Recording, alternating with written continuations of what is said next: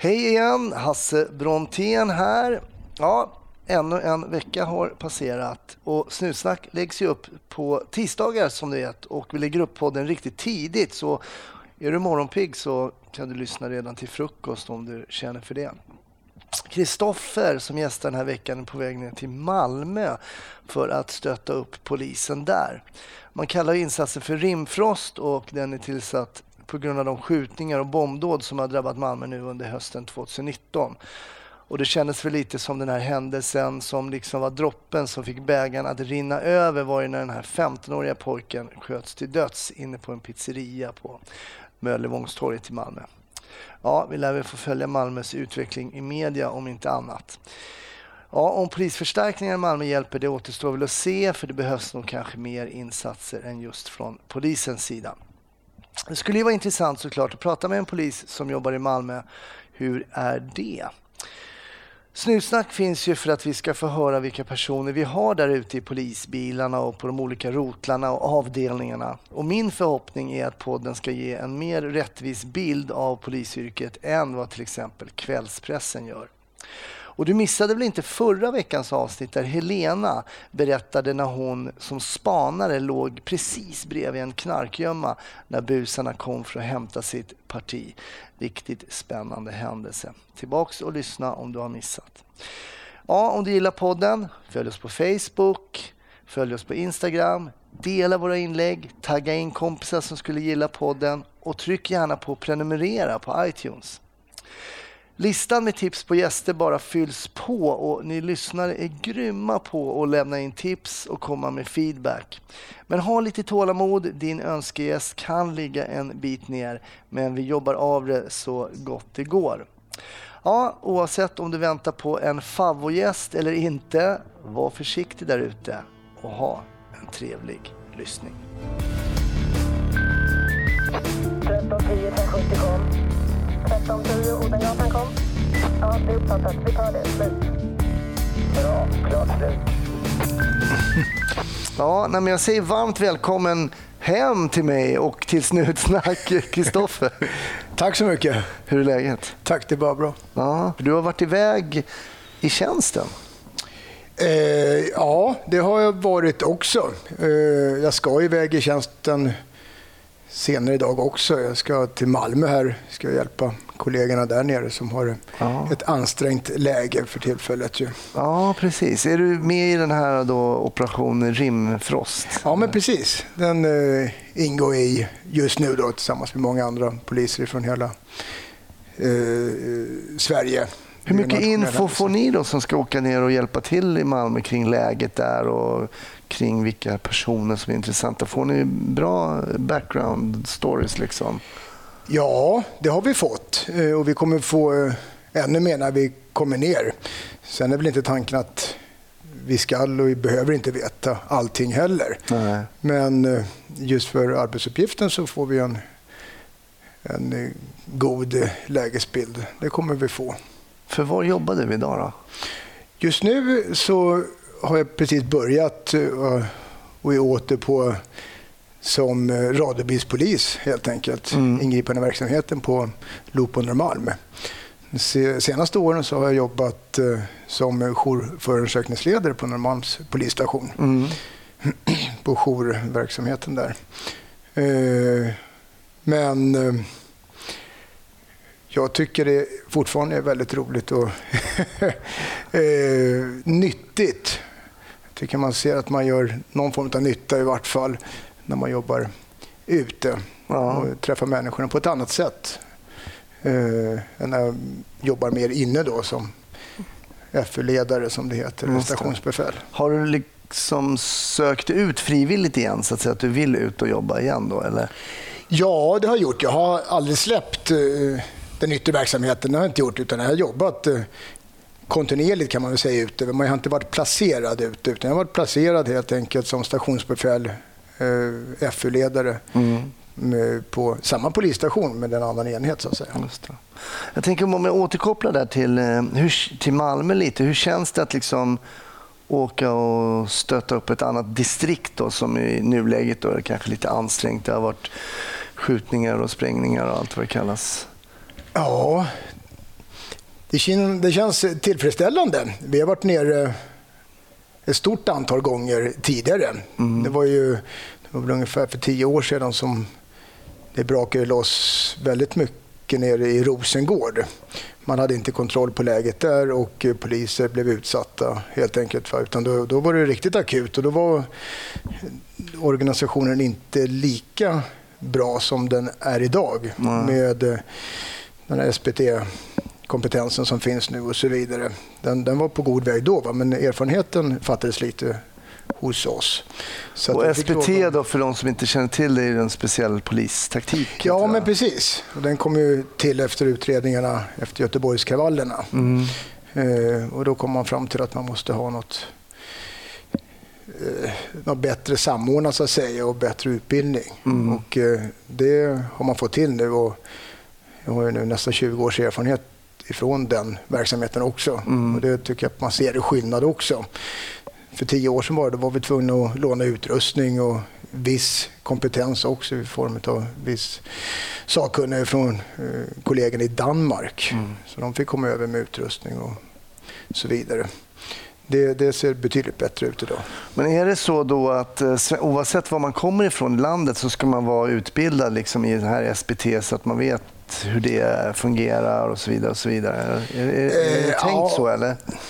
Tanken är säkert att man ska ha eh, ett hum om det, eh, varje enskild polis. Va? Sen är det inte alla som eh, är utbildade i det här och ska inte vara heller, utan det ska vara de som man anser då är lämpliga, fysiskt, psykiskt och så vidare. Det är Just det som är tanken. Okej. Och alla vill säkerligen inte heller Nej. jobba som det här. För det är lite mer frontlinjen så att säga om man jobbar med Ja, det är det. Eh, Absolut, det är det. Ja, det ska bli intressant att se. Ja, men det ska det. Och det, det, det är alltid intressant och det, det, vi brukar bli väl bemötna nere utav våra kollegor nere i Malmö där.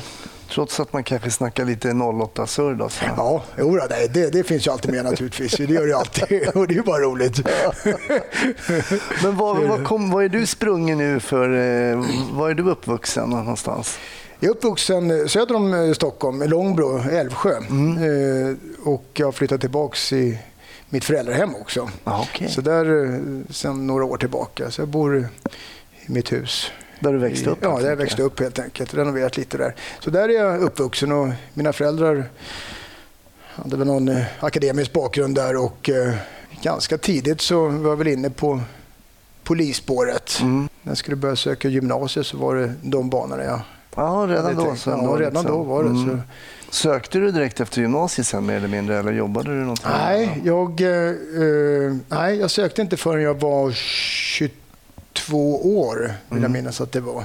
Och då hade jag hunnit med lite eh, militärtjänst och eh, varit utomlands och jobbat som FN-soldat och varit och rest jorden runt några gånger också. Mm. Och jobbat en del också. Det jag tycker det är intressant eh, bara att notera det här att liksom man jobbar lite, reser jorden runt. Alltså många av dem som, när jag började jobba som polis, befälen, de, kom, de hade ju kommit, det är 40-talisterna, och de kom ju direkt från lumpen egentligen, allihopa.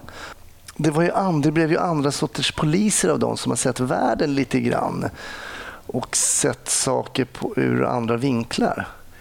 Ja, absolut. Och det är väl både kanske för och nackdel på något sätt. Då, Ja. kanske? Men eh, ja, vi har väl båda jobbat naturligtvis med, med de här äldre kollegorna. Ju. Mm.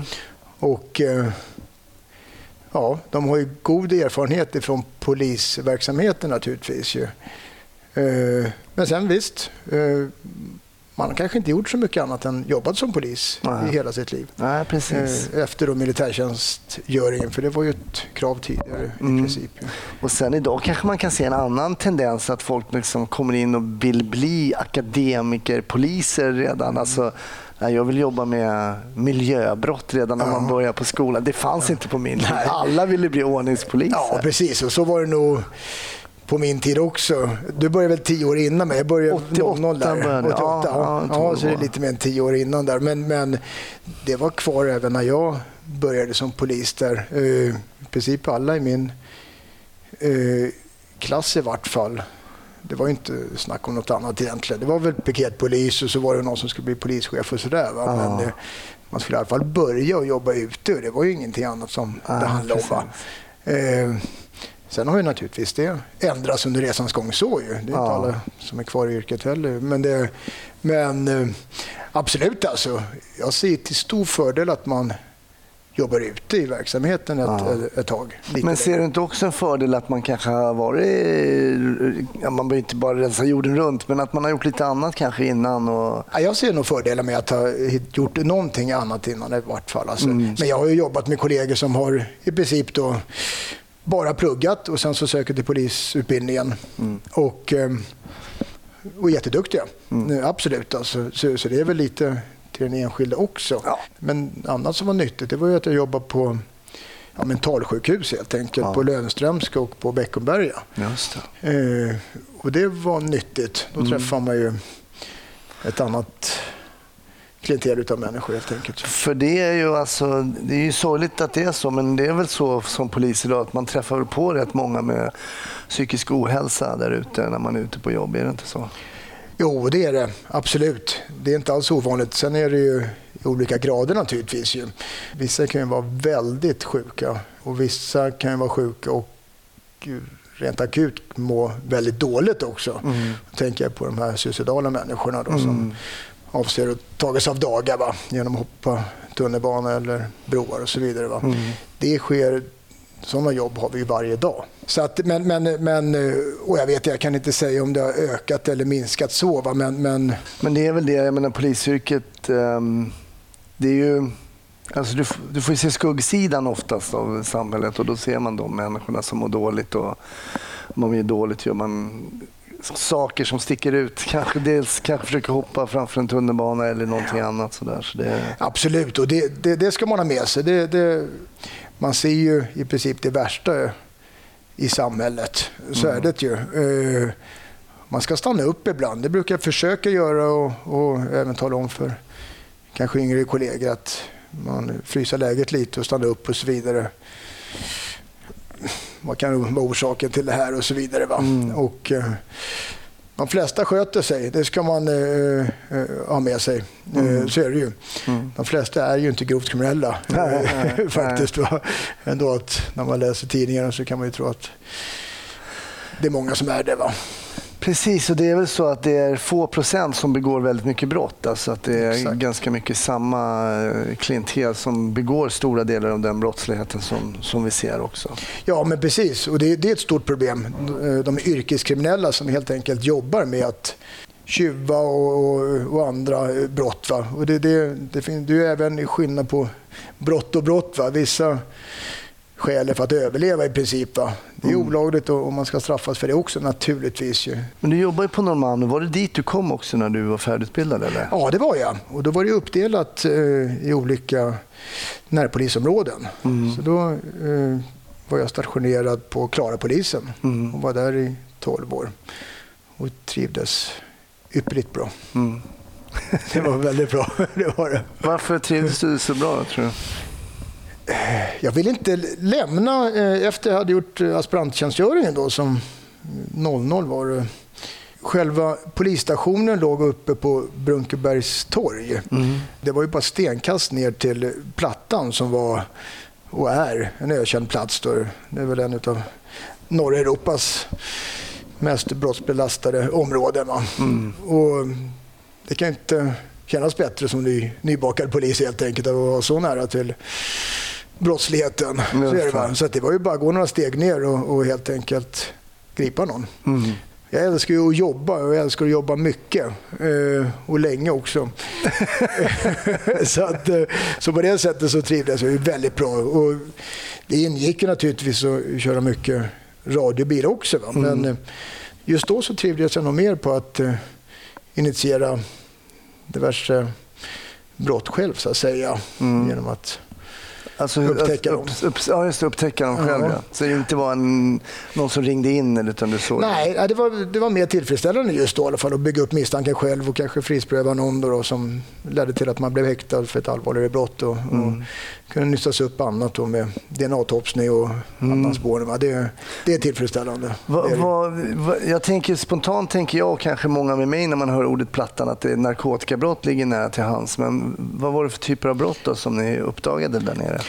Naturligtvis är det väldigt mycket narkotikabrott. Det är det ju. Det, det är den ökända platsen ju. Eh, men det är en uppsjö av annan brottslighet också naturligtvis. Tillgreppsbrott. Alltså, mm. I princip känns det i vart fall. Alltså att uh, nästan varje missbrukare där har ju någon, något stulet på sig. Mm. Jackan, skorna uh, eller i fickorna så har de nystulet från varuhusen som ligger precis nära anslutningen. Mm. Och det brukar ju kunna rubriceras som någon form av häleri. Då, någonting ju. Så att, eh, eller man har för mycket pengar, och penningtvättsbrott som mm. är ett relativt nytt brott som är populärt att rapportera för nu. Ja, hur funkar det då? För det fanns inte eh, Nej, det, då var det tid. nog penninghäleri som det hette då. Va? Eh, men... då, hade man, då bara fick man, lämnade ju bara tillbaka det. Man visste alltså, ja. de kunde ha en stor fet bunt pengar. De hade liksom inte haft ett jobb på flera, flera år. Nej, precis. Och så sa men jag har ärvt det, säger man. Så, ah, Okej, fick ja. de tillbaka det. Hur, hur kan man gå tillväga idag? Vad finns det för lagstiftning där? Man har ju penningtvättsförseelse finns en, en eh, en rubricering som heter. Och då, då, är det, då har man nästintill, men det har man inte gjort naturligtvis. Men det är inte jättelångt ifrån. Va? Det har ju kritiserats till viss del av vissa höga jurister. Eh, viss bevisbörda på den eh, misstänkte helt enkelt. Mm. Man ska kunna säga var man har fått pengarna ifrån. Och Känns det osannolikt så kan man bli av med dem där helt enkelt. Va? Och då, mm. då kan det vara brottet att man har fått det då ifrån brottslig gärning som man säger. Mm.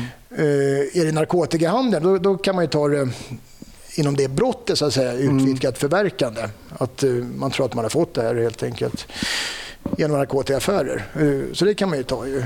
Men i övrigt så är det någon som inte har något jobb precis som du säger där och åker runt i någon jättefin bil och inte har något godtagbar förklaring, då tar vi bilen. Jo, då får man kan göra det nu. Ta taxi alltså. därifrån. Eh, och det gör vi inte allt för sällan. Det, det sker flera gånger i veckan. För jag såg, jag tror jag läste någon blänkare någonstans att man vill ta guldkedjor ja. och lite sånt där. För att sånt var ganska frustrerande. Man, någon säger så nej, nej, men det där, jag har lånat den här klockan och man ja. vet att det är en klocka för 100 000. Ja, och, precis. Och visst, alltså, det, kan de bevisa eller det låter inte helt osannolikt. För, ja, då, det är ju inte meningen att man ska bli av med, med eh, fina klockor och så om man har köpt det själv. Det, Nej, det, är inte absolut. tanken heller. Och, och, och, det står inte i lagen att man måste ha kvitto heller och så vidare. Va? Men, men, har man inget jobb, man har inte haft det på många år, man har inget arv som man fått eller någonting. Va?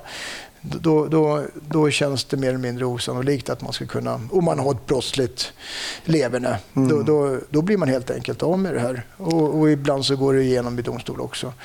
Eh, så att, eh, men, men, polisen tar dem där och vi är relativt hårda. Alltså. Ja, men det... Så, är det. Och, och, det, här som, det var finansministern som var ute här och tyckte att man skulle kunna ta guldkedjor och så vidare. Ja, just det. Det var det jag läste. Ja. Ja. Men eh, det kan vi ju redan. Sen ville man väl utöka det här ytterligare naturligtvis, befogenheterna där. Eh, men, jag tänker pressen och lite det man pratar om, pressen på en kriminell att Dels då polisen, alltså risken för att polisen då ska ertappa när man begår den här kriminella gärningen, det är en sak. Och den har man ju alltid som kriminell i bakhuvudet kan jag tänka mig. Ja, jo, Men det finns ju en del av det här kriminell, kriminella umgänget som är så här, visa att du är Visa att du har den rätta jackan, visa att du har de rätta skorna, bilen, klockan och så vidare. Och så vidare. Och kan man slå, jag tänker, har man, kan man inte stiga hierarkin där och bli av med de här grejerna så är det kanske ett hårt slag. Absolut, och det här märkte man för ett antal år sedan så hade man inte så bra samarbete. Det var eh, sekretess mellan eh, både kronofogd och polis och, socialtjänst och, och kommun och så vidare. Va? Det har blivit betydligt bättre samarbete och det har varit en hel del sekretessbrytande regler och det varit till stor fördel. Mm. Utan, och det här börjar med eh, duktig polischef nere i uh, Ungsäter nere i uh, Södertälje. Södertälje. Mm.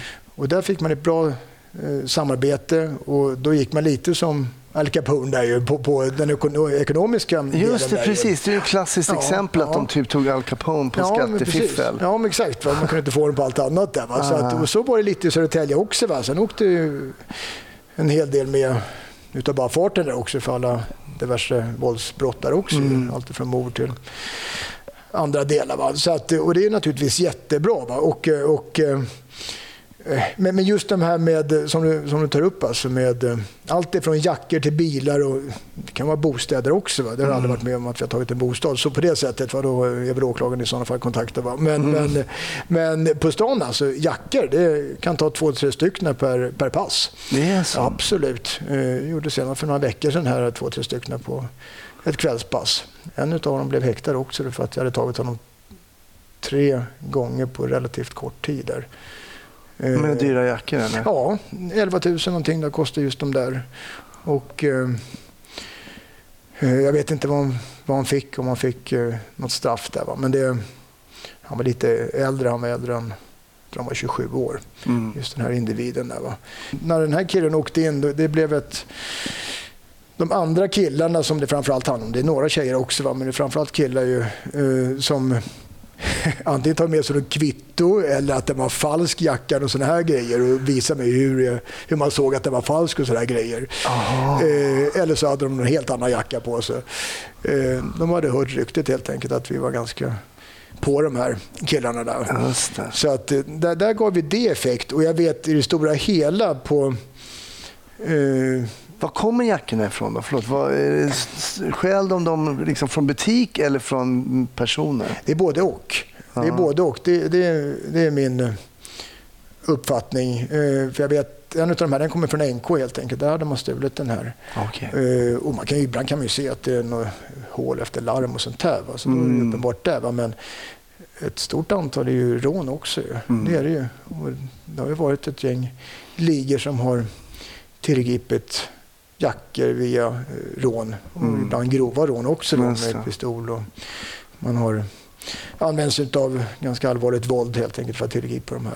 Ja, för det läste jag också att rånen mot unga just, mot, ja. uh, mot unga personer har ökat. Mm. Uh, och då är det väl just att man snor sådana grejer som andra kids har på sig som man inte själv kanske har råd med. Nej, men så är det va. Men det är klart, eh, det märker man ju. Det som händer, händer ju nere där runt det området. Mm. Och en del har ju liksom det här klara området då med plattan med omnejd som sitt vardagsrum.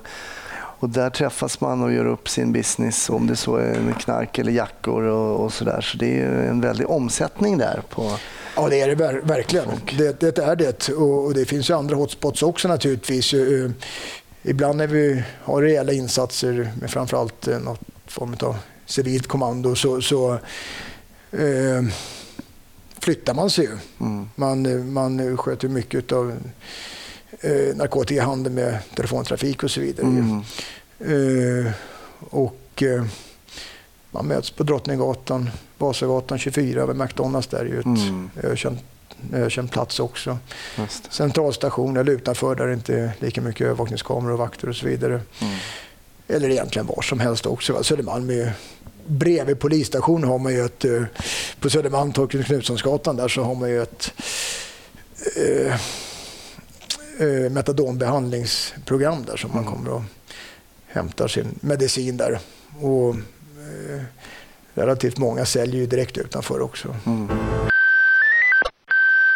Um, ja, men det är intressant och det är kanske lite extra spännande för mig som har jobbat, eh, jobbade ju eh, sex år på Normanda, mina första sex år och mm. tyckte det var en väldigt spännande tid. Och ett område där många kommer in liksom från närförorter och man ska festa eller man ska köpa någonting. Och det kanske inte så många som bor just där, alltså just centralt centralt där. Nej, de, de få boende som är där, det, det, är väl inga problem direkt med dem. Ju. Det är det inte, utan det är de som, precis som du säger, ska in och festa, eller helt enkelt ska in och begå brott. Köpa mm. knark eller stjäla i varuhusen och så vidare. Mm. Så det är ju det är en ständig kamp mot de kriminella. Hur blir ni bemötta då, alltså ni poliser? Överlag så är det inga som helst problem. Nej. Det är det inte. Va? Eh, sen är det naturligtvis få som är tillfreds med att de blir frihetsberövade. Eh, det, det, så är det ju. Mm. Det finns väl några få som blir ganska glada också. Uteliggare och så vidare. Alltså, jag hoppas de ska bli anhållna för då får de ju tv och sånt där. Mm. Men, men uh, i övrigt så är det naturligtvis, framförallt om man tar, som vi var inne på här, man tar deras egendom. Det, mm. det, det gillar de inte. Framförallt om de är på väg in med sina tuffa kompisar in till stan med sin tuffa bil där. Och så blir de med bil och jacka och guldkedja och så vidare. då är ju kvällen över så att säga. Så att det, utanför kasinot brukar vi stå ju på Kungsgatan Ja. och, och ta deras bilar. Den här relativt nya, från 2014, juli, nya lagen att vi kan ta bilarna om man, inte har, om man har skulder på över 5 000. Ja. Eh, Det är, en, ja, det, är en, det är också en tillfredsställande lag. Alltså. Eh, Det är det. Va? Utan står den parkerad, eh, ja, helst felparkerad, så bärgar vi bort den där. Och de får tillbaka den där när de har betalat skulderna. I princip oavsett hur mycket den kostar. Det är ju ingen hemlighet för oss att det förekommer naturligtvis inne på kasinot. Att man tvättar pengar eller att man helt enkelt gör av med pengar som vi tror kommer från brottslig gärning. Eh, Så är det ju. Eh, sen- Dock är det en väl övervakad plats. det är ju mycket väl. eh, Alla ska identifieras och fotas innan man går in där. Så att sker det något brott där inne så brukar det kunna uppdagas. Ganska glasklart när de har när vakterna griper någon eller någonting. Va? Aha. Så att eh, ja, det är väldigt fiffigt ju. Och det är bra eh, när vi ändå är inne på det. Alltså, jag är naturligtvis för mer övervakning så, va? Eh, under kontrollerade former. Va? Men det där är ju alldeles utmärkt. Va? Och jag ser liksom hur mycket man eh, kan få tag i helt enkelt personer som har begått brott om det finns på film. Och det är bra bevis också tycker domstolarna. Ju. Så det är ganska... Ja, det drar inte lika mycket resurser. Nej, Så precis. så att det, så, ja. Färdigspanat. Ja, men det är det. Ja, det, I princip så är det ju det. Va? Så att, eh, sen ska det naturligtvis an, användas med respekt. Va? Men ändå, det, Ja, men särskilt kanske på i alla fall på sådana områden som vi vet är belastade av brottslighet. Ja, men och, precis. Och, och sådär skulle man kunna följa och se. Ja, och nu i storstäderna framförallt här, bara under hösten här så har vi fått mer kameror både i Stockholm och Göteborg fick nu förra veckan där tillstånd och, och Malmö också. Mm. I de här eh, utsatta områdena där brukar de själva säga, de här belastade personerna där, att eh, polishundar och eh, kameror, det är det de är rädda för. Va? Ja, För i övrigt så vet de att vi kan inte använda våld hur som helst så att säga. Va? Nej. Men, men eh, hundar och kameror, det, det är det värsta de vet. Ser de en polis som har en hund eller kamera, då brukar de ta det lite lugnt. Ja, det ser, det ser. Ja. Hur går det för Christian? Sådär, då ska jag ringa upp Christian och höra. Han började alltså polisutbildningen för två dagar sedan. Ja, det är Christian. Tja Christian, det är Hasse. Tjena Hasse, hej. hur, hur är läget? Jo då, det är eh, trött men bra skulle jag väl beskriva läget som. Ja, Men du, berätta, hur var det första dagen? Vad hände? Vi är 44 stycken. Och man fick berätta var man kom ifrån och hur länge man hade jobbat inom myndigheten. Eh, Så det var, det, de flesta var ju civila utredare som var där. Det var några från IT-forensiken då. Okej. Okay. Men hur kändes det så här efter första dagen? Jag vet ju att du var sjukt peppad och du berättade när du var med i podden också att du hade någon sån här, du räknade ju ner hur mycket tid det var kvar tills du skulle börja. Ja, det gjorde jag. Jag hade räknat hemma där liksom, men den gick ner en, en per dag. Ja, eh, det, det var fantastiskt att börja, så ska jag säga. Och eh, tempot är högt, men det är också roligt. Man är här nere för att, för att lära sig och liksom ta i. Man hade ju rejält ont i kroppen redan efter det när man slutade klockan sju på kvällen. Men du var ändå, somnade du nöjd eller? Ja, gud, jag kunde knappt sova dagen innan, men jag sov som en spädgris till dagen efter. Så att, eh, ja, det, har, det, det, det gjorde man. Det, det är fantastiskt roligt. Men det är ju som sagt, det är en rejäl utmaning också, för tempot är högt nu, speciellt för oss. Men du, vad spännande då. Det har ju bara gått två dagar här än så länge för dig. Ja, det har jag. Så jag ser fram emot den tredje. Imorgon har vi fyra timmar vapenövning och följt av fyra timmar grepp och teknik. Så att jag tror att det kommer vara ännu mer än öre imorgon. Underbart. Du, det är skönt att höra att du, jag hör att du är peppad. Det, låter, det ska bli skitkul att, att följa dig Christian. Ja. Men du, eh, jag tror du ska få, klockan är ju sen här. Den är ju faktiskt kvart i nio på kvällen och eftersom jag vet att du har en tuff dag imorgon så ska vi släppa dig eh, till dina drömmars eh, stad. Vad det nu blir, jag vet inte. Men du, stort tack att jag fick ringa upp dig. Tack själv. Så hörs vi. Det gör vi. He- hej då. Hur går det för Christian? Men jag brukar ju be min gäst ta med sig en historia som har stuckit ut på ett eller annat sätt som finns kvar i minnet. Där. Vad, vad tänker du kring det? Ja, det är nog flera händelser naturligtvis. Om man tänker allt ifrån de här hemska delarna, alltså allt ifrån alla hemska dödsfall man åker på och, och de här eh, människorna som man är rädda till liv så att säga ifrån att man, eh, när man kommer fram till platsen och man i princip konstaterar att de är döda. Eh, ja, det kan vara allt ifrån olyckor, trafikolyckor, det är ju sällan det är trevliga scener där. Eh, huvuden som är av och sånt där och ligger på vägen. Va? Det, det var väl någon sån händelse jag hade när det var, jag var relativt ny på Centralbron innan man satte upp de här barriärerna eh, mellan körfälten där. Eh, Vad händer, vad händer då? då, det var en hel del trafikolyckor under en relativt kort tid. Där. Då hade man en högre hastighet, man hade 70 då. Sen sänkte man till 50 efter de här olyckorna och nu har man höjt upp lite till 60 igen. Då.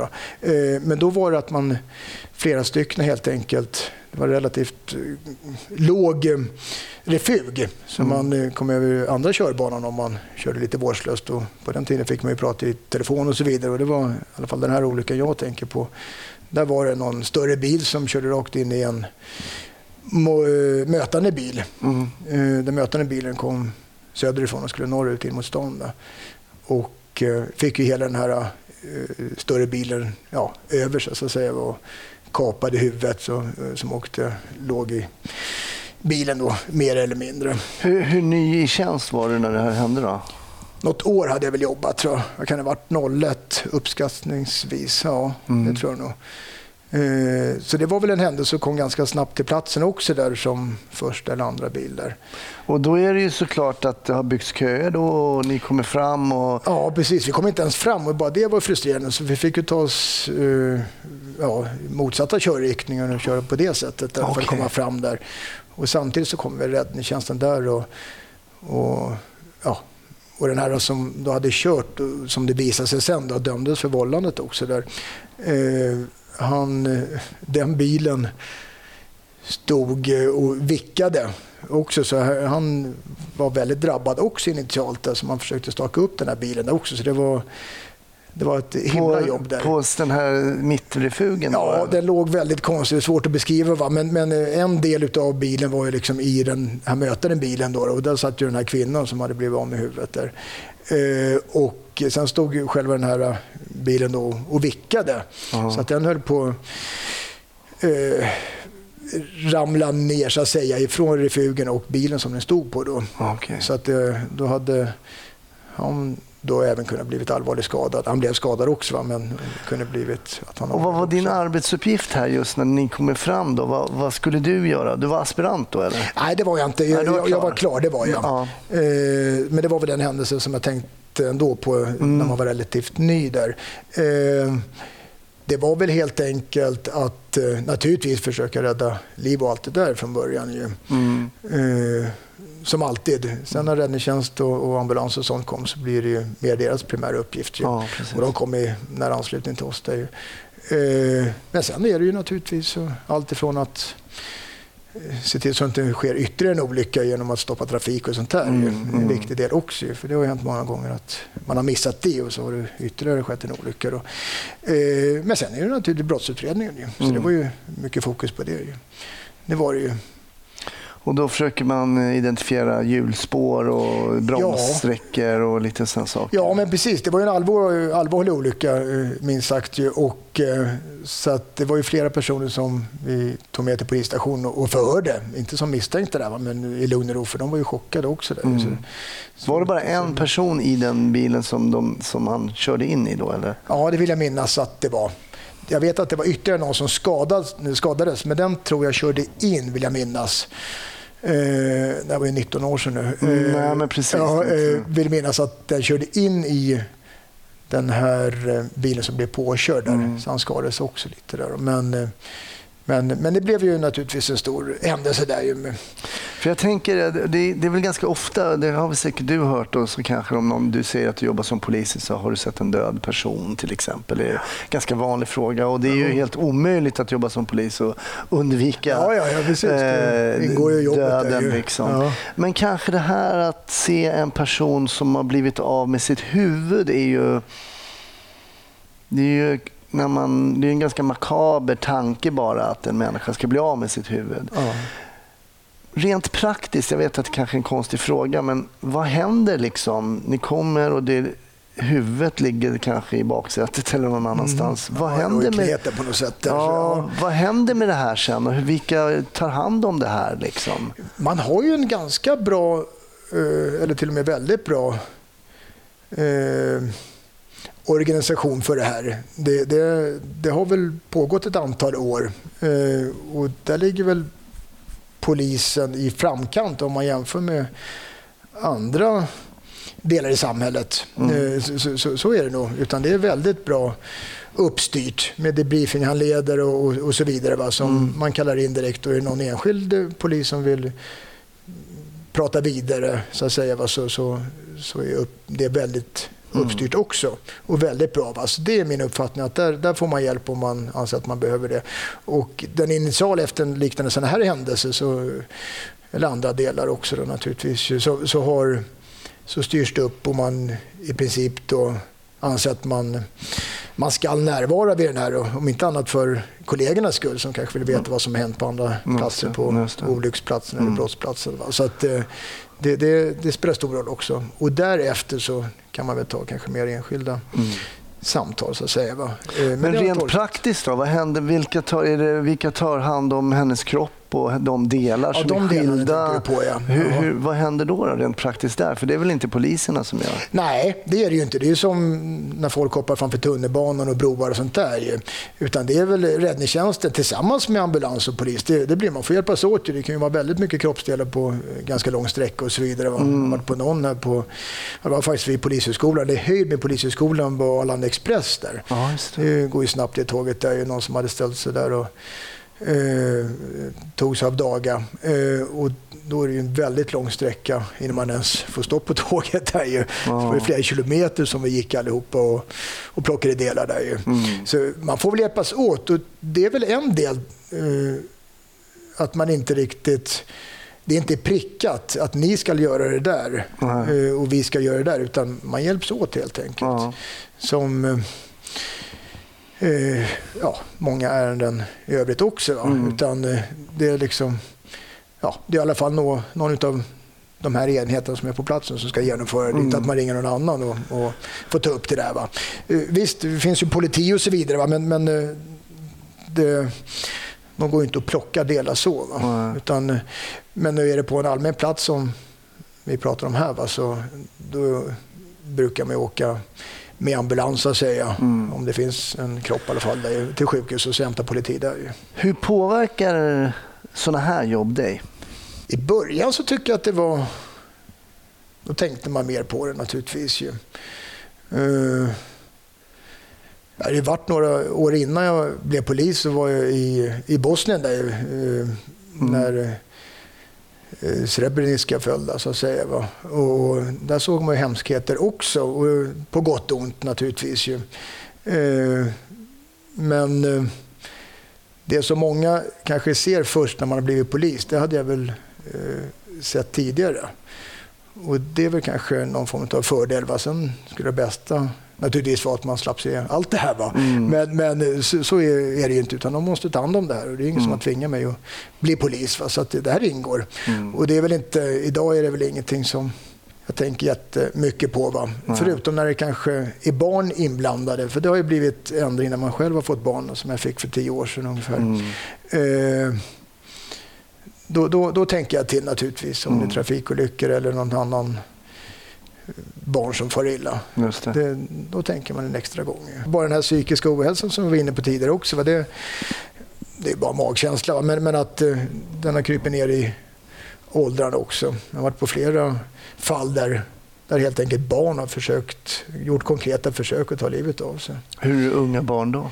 Den jag tänker på nu var 11 år. Oj. Nu var jag inne i, Vasastan för några månader sedan. Där. Ja. Och då var det, något, det var ett konkret. Eh, Det var inte att man bara sa så att, säga, att man skulle vara Nej. på livet. Va? Utan här hade man försökt att hänga sig i garderoben. Oj, oj, oj. Och, ja, och det, Ja, det är tragiskt. alltså, det där är fruktansvärt naturligtvis. Det är det. Vad ser du dig själv då om 5-10 år? Var är du då någonstans inom... eh, Är du kvar som polis? Ja, det är jag. Ja. Min tanke är att jag eh, kommer vara kvar tills lagstiftaren bestämmer att jag måste sluta. Kliva pension helt enkelt. Ja, det är Ja. så.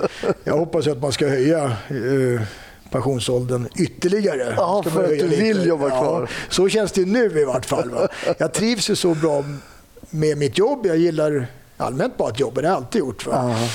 Jag har haft många jobb, även när jag varit polis. Så har jag haft andra sidojobb också som har varit godkända så att säga. Ja. Eh, men jag förlorar mycket pengar på det för det, det blir jag får mer pengar om jag jobbar extra som polis så att säga. Ja.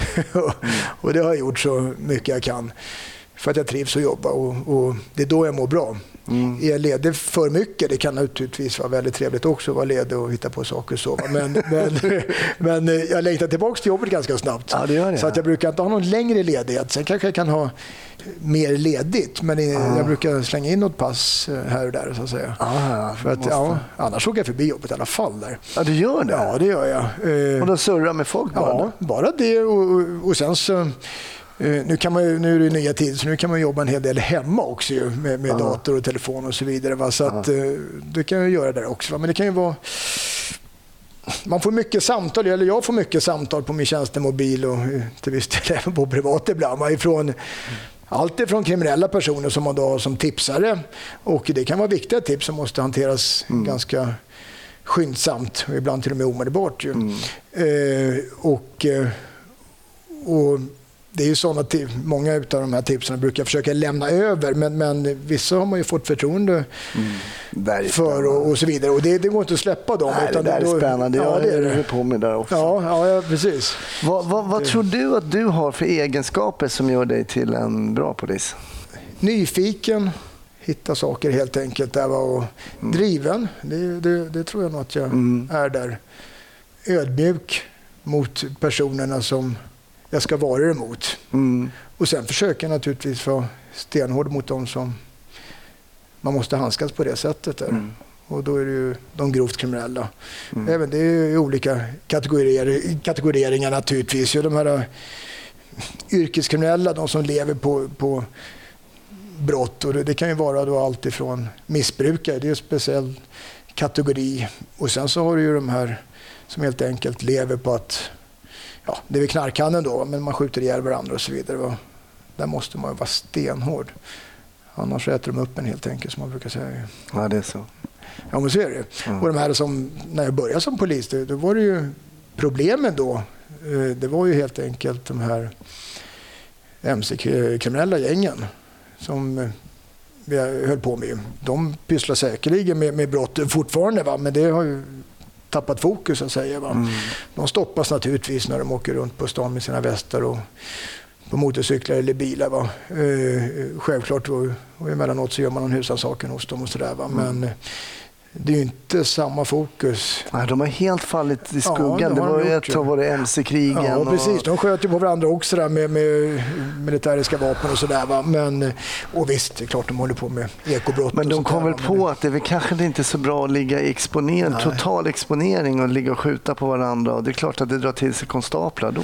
Ja, men så är det ju. Precis. Va? Och Många åkte dit och många sitter ju inne nu också. Va? Och det, det har ju inte upphört naturligtvis. Va? Men, men jag vet, man tar ju i Haparanda där, där tog man ju ett antal, eh, för ett antal år sedan här, och dieselstölder som man då smugglade och höll på med där. Och de fick ju finkan där.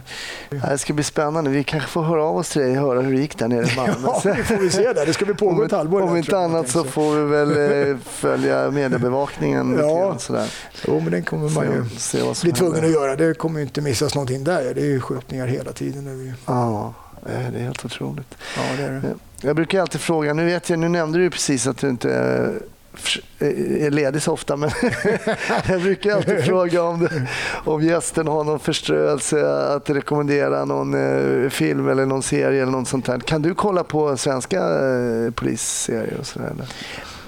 Nej, det brukar jag faktiskt inte göra. Nej. Eh, pratade med en kompis som var brandman. Eh, och han sa han blev bara irriterad när han kollade på Eldstorm, den här gamla ja. filmen där, som jag själv tyckte var ganska eh, intressant att kolla på. Va? Men, men man hittar ju fel hela tiden och så vidare. Och, och det här är ju inte med verkligheten och så vidare. Va? Ja. Så, vet du, de här Beck-filmerna som är populära, det, vissa scener kan ju vara lite roliga att titta på. Va? Mm. Men, men eh, nej, det brukar jag inte göra. Nej. Du kan inte ha tid heller riktigt. Nej, det inte. Du kanske jag prioriterar inte det. Men du har ingen, du har ingen rulle i minne sådär som du tänker så här, men den där kan väl ändå någon kolla på, den var okej? Okay. ja, någon svensk tänkte du? Nej, det Nej. kan vara vad som helst. Ja, det är väl den här då, Spanarna på E Street. Det är väl den man skulle kunna den tänka gamla sig. Serien. Det är en gammal klassisk, eh, det är det ju. Och ja. Den tycker jag är lite rolig, den med Ja, man Börjar med utsättning. Och... Ja, ja, precis. Ja, den är ju härlig på det sättet. Det är det ju. Och så soundtracket. Liksom. Så, ja. Ja, den är härlig, det är det ju. Nu har jag inte sett den på flera år, här, men den, den kommer jag ihåg att det var ingenting jag följde. Va? Men när, när den, när man var ledig och man kunde titta där så tittade jag på det. det gjorde jag. känner faktiskt en polis eh, som har varit statist i Spanarna på Hill Street. Oh, vad häftigt. Han åkte över så han fick typ ge en kaffekopp till någon av dem där. Oh, det är ändå bra att ha på CV ja, tycker jag. Verkligen. Ja, verkligen. när, när kan det ha varit? Det måste varit... Ja, det måste ha varit då på 80-talet, tror jag, i början på ja. 80 någonting som han var i USA och fick någon sån statistgrej. Ja, det, ja, det är lite häftigt. Ja, det det. Men fasen Kristoffer, vad glad jag blev att vi kunde få till det här eh, Det var mötet. roligt. Och eh, stort tack för att du gästade Snutsnack. Tack själv. Tack. Trevligt.